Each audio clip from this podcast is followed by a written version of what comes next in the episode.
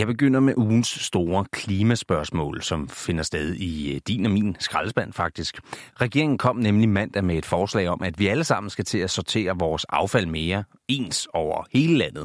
Sådan lød det fra klimaminister Lea Wermelin. Helt konkret så er vores klimaaftryk i Danmark for stort, og derfor skal vi i forhold til affaldssektoren brænde mindre affald af og sortere mere. Og det gælder ikke mindst i forhold til for alvor at få taget fat om plastikproblemet. Og hele tanken bag den idé er, at vi skal være mere klimabevidste generelt herhjemme. Men det kommer altså til at kræve, at vi alle sammen sorterer alting meget mere, du ved, i plastik, metal og pap og så videre, siger være Wermelin. Vi foreslår, at vi nu skal til at sortere i 10 typer affald i Danmark, uanset om det er derhjemme, i sommerhuset, på arbejdspladsen eller i det offentlige rum. Og den her idé om at sortere og genanvende mere, det er egentlig noget, vi unge vi støtter. Det siger Jesper Clement, der er forsker i forbrugeradfærd på Copenhagen Business School til Ritzau. Der er et stort momentum til at være mere miljøvenlig, mere grøn. Men vi er måske bare ikke særlig gode til det, når det så endelig kommer til stykket, siger han. Han peger på især to ting, der kan motivere os til at sortere mere affald. For det første, så skal det være nemt, og så skal vi kunne se formålet med at bruge tid på det, altså for os selv når jeg gør det her, så den værdi, jeg skaber med det her øh, ekstra arbejde, den er rigtig, rigtig stor. Men gør det her forslag så overhovedet en øh, forskel for klimaet? Ifølge Henrik Wenzel, der er centerleder på Institut for Kemi, Bio og Miljøteknologi på Syddansk Universitet, så er svaret ja. Jamen, det betyder meget. Set fra hele affaldssektorens vinkel, så kan man opnå meget store klimagevinster. Regeringens forslag er i øvrigt en del af den her klimahandlingsplan, som skal bringe Danmarks udledning af drivhusgasser ned med op mod 70 procent. Og så til en øh, rekord, vi har sat herhjemme. Fordi øh, blandt 15-årige unge i hele Europa, når det så kommer til shots og øl og breezers, så ligger vi altså i øh, føretrøjen. I den her uge, der kom det nemlig frem, at 15-årige danskere både drikker oftere og oftere har prøvet at være fulde, når man sammenligner med andre 15-årige i resten af Europa. Det viste en rapport fra Verdenssundhedsorganisationen WHO. Og ifølge Mette Rasmussen, der er forsker og projektleder ved Statens Institut for Folkesundhed, så er det ikke så overraskende. Det er jo ikke fordi, det er nyt, at vi har de her kedelige placeringer. Det har vi ikke haft, særligt når det kom til fuldskab, så har vi øh, haft kedelige placeringer faktisk i en årrække. Tallene viser, at mere end 8 ud af 10 af de 15-årige herhjemme har prøvet at drikke alkohol. Og en af dem, det er Benjamin Bigtas fra Odense. Altså lige så snart, at der er en i vennegruppen, der begynder at røre lidt ved alkohol, så bliver det bare ligesom en enorm for hele vennegruppen, og så, så spreder det sig jo. For ham og øh, vennerne, der handler det altså ikke bare om drukfester. Alkoholen her, den er med til at ligesom sikre et fællesskab og en flugt fra en hektisk hverdag som øh, teenager, peger han på. Nogle gange så er det måske bare rart øh, lige at du ved, kunne have en aften med, med ens venner, og så bare kunne drikke uden at have et verdens bekymringer. Hos interesseorganisationen Alkohol og Samfund, der er de ærgerlige over den her tendens, som de derfor opfordrer særligt politikerne til at handle på. Det siger kommunikationsansvarlig Ida Fabricius Brun. Hele den her alkoholkultur, den ændrer vi altså bedst ved, at vi først og fremmest ændrer på den lovgivning, som sender et tydeligt signal om, hvad der er i orden og ikke er i orden for unge. Ifølge organisationen er Danmark et af de lande, hvor det er allerlettest at købe alkohol eksempelvis.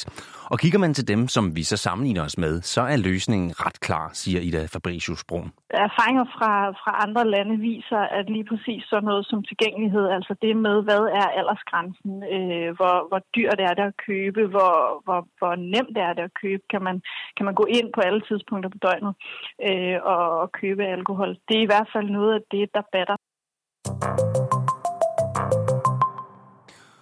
Og så skal vi til, ja, jeg tør sådan set godt sige, ugens uforglemmelige øjeblik. For da efterskoleeleverne, de tidligere på ugen blev forenet med deres venner på landets efterskoler, der var det stort set uden kram og kys og alt det her, men en festdag. De mere end to måneders afstand har nemlig været en uh, hård ventetid. Det fortalte Laura Bledel fra Hopstrup Efterskole i Haderslev. Det var utroligt svært. Altså, vi, vi stod jo bare over på en sådan en meter fra hinanden og bare lavede sådan luftkrammer til hinanden. Det var så også en noget anderledes hverdag, hun og øh, de andre elever kom tilbage til. For nu gælder et uh, sæt helt nye retningslinjer med blandt andet ekstra rengøring, gruppeinddeling, og så er der det her håndsprit overalt. Vi har stadig den her sådan lidt, hmm, hvad gør vi egentlig? Vi, vi skal lige finde ud af, hvordan det her det fungerer. Men ellers, så er det jo virkelig lettet stemning og glad stemning. På Ryslinge Efterskole på øh, Fyn, der har de nye retningslinjer mere konkret betydet, at de har opdelt spisesalen og skiftet foredragssalen ud med sportsalen, så de fremover kan synge morgensang her. Og ifølge Line Toft Hov, der er lærer på, øh, på efterskolen her, så gik de første dage med at få rystet eleverne sammen igen, og så lærer de her coronaretningslinjer at kende. Og så er det jo klart, at vores køkkenpersonale, vores pedeller har været haft mindst lige så travlt som os lærer med at indrette udeområder også, og spisesal og alt sådan noget. Så vi har alle sammen arbejdet på højtryk, det er der ingen tvivl om. Fremover så skal eleverne på alle landets øh, efterskoler opdeles i små øh, familiegrupper på maks 8 personer. Og det er, sådan, det er noget af et skift, fortæller formanden for Efterskoleforeningen Torben Vind. Traditionelt så har der jo været familiegrupper på 10 og 12 og 16 elever øh, rundt på skolerne. Og, og der ligger jo klart øh, maks krav, og det tror jeg, skolerne bruger noget tid på at finde ud af, hvordan gør vi det. Det er forventningen, at øh, de resterende efterskoler rundt om i landet, de, de åbner i løbet af næste uge.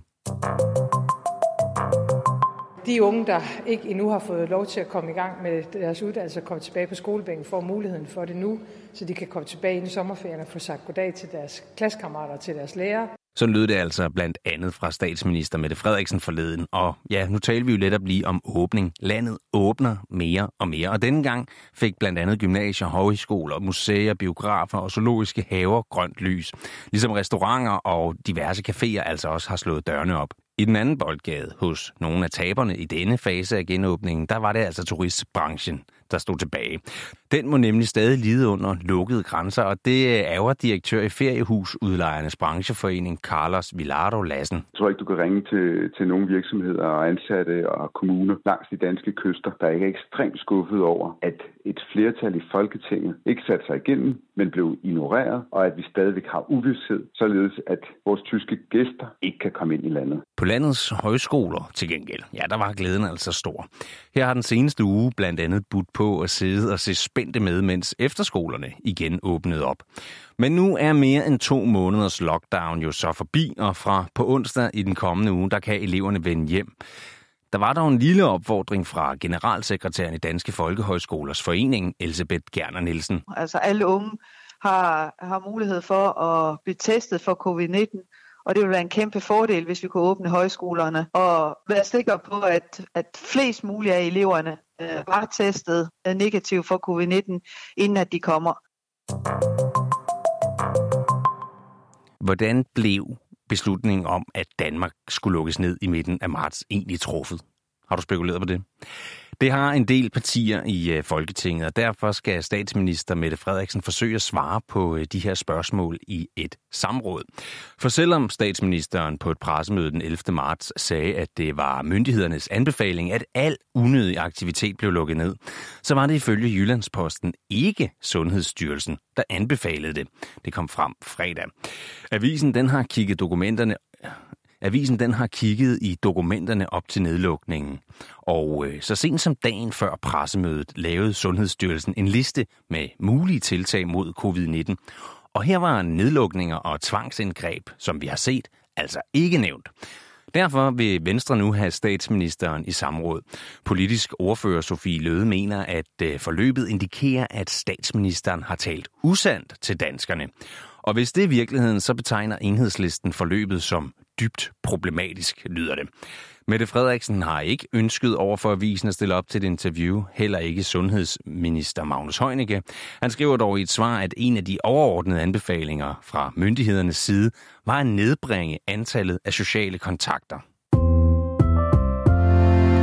Og med det sagt, jamen så er der ikke mere tilbage i øh, nyhedskollektionen for denne uge. Vi høres ved i næste weekend.